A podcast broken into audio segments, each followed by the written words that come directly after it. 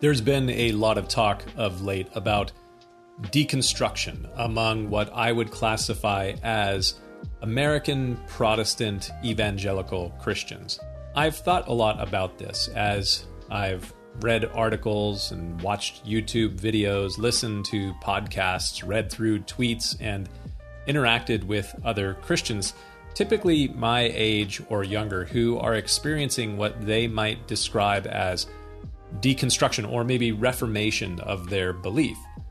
Oftentimes, those that are in the midst of this will say things like, I've experienced abusive leadership within the church, or I don't like what I've experienced within the church. It's hard to argue against such things. It isn't for me to say whether or not someone has or has not been abused in some way within a church. I, I don't know. I'm not in their shoes. This has been compounded of late by a new podcast that is currently being released by Christianity Today on the rise and fall of Mars Hill. Mars Hill was a church that ascended and fell under the leadership of Pastor Mark Driscoll in the Pacific Northwest, mostly in Seattle, over the first 15 years or so of the 2000s the podcast is very well produced and it really paints the whole thing in a terrible light. And like I said, I wasn't there. I didn't go through it. There's no point in this podcast so far where there's been any counterpoints to things that the reporters are saying in this podcast. So it really paints the whole thing in a pretty negative light. Listening to it is kind of like watching the proverbial train wreck, or rather, it's like watching the love story between Jack and Rose in the late 90s blockbuster Titanic. You know what's coming, and you can't help but watch until the very end, the fade to black. Anyways, deconstruction, the new 21st century reformation going on in American Protestant evangelicalism. Let's be candid. Every organization has its problems. Every institution needs ongoing course corrections and adjustments. Sometimes you do need to step back and assess is this the way that it should be? Can it be done better or more wisely or more effectively? Are there things here that have too much in the gray area or on the margins? or that is just straight up unethical or immoral?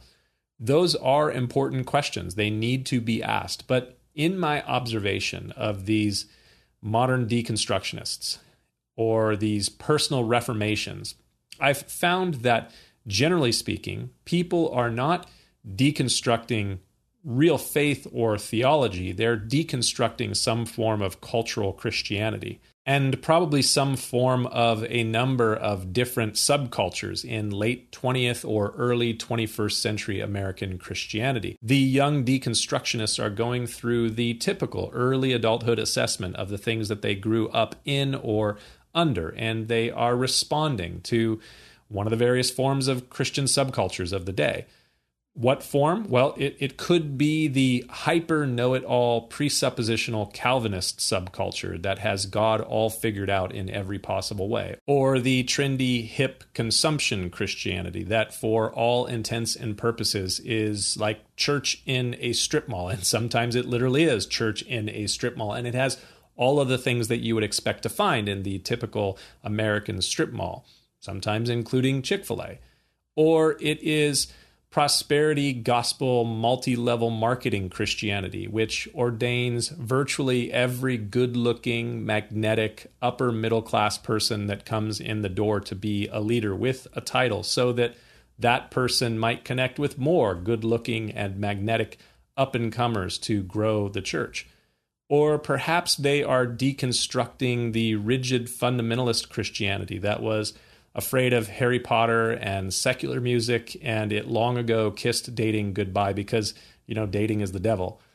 I could go on. There are literally dozens of these American Christian subcultures. A new one grows up every week. Two of the newest kids on the block are first the anti mask, anti vax, anti woke Christianity, and then right next door, it's angry cousin, anti racist, anti homophobic, ordain every gender Christianity. A week ago, I was having a conversation with my dad. I, I love the way that my dad sees things. He worked for more than 50 years in high rise steel construction, and I think that if you don't have any close friends who are construction workers or in the trades, you should probably get some. They have a way of seeing the world that is a bit more clear. My dad and I were talking about institutions and institutional problems, and he was making the point that every institution or organization has major institutional problems. And the fact is, it is often not the problem with the institution or the organization itself, but typically the problem is the people within the institution